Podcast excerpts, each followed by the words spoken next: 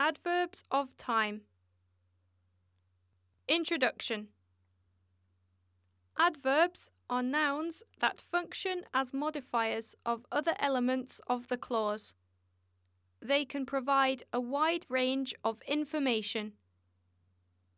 Adverbs of time are used to provide information about the time.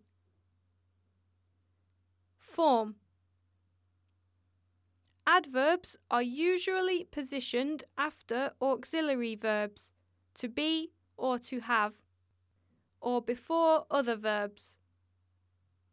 We use adverbs of time to describe the time of an event or action. The most commonly used are now, yesterday, tonight, tomorrow, today, soon, already, later, all day, since. Example I am reading now. A famous singer died yesterday.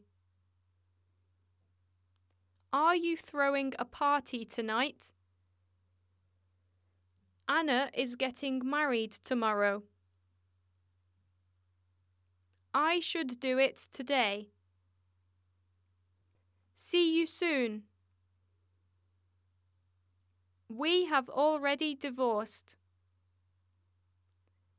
I think she will give you her email address later. We were at my dad's house all day.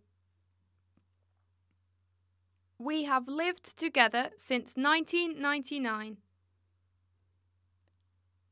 Use Adverbs of time are used to show when something happened or when someone did something. Some adverbs of time may show for how long and how often, the frequency, the action took place.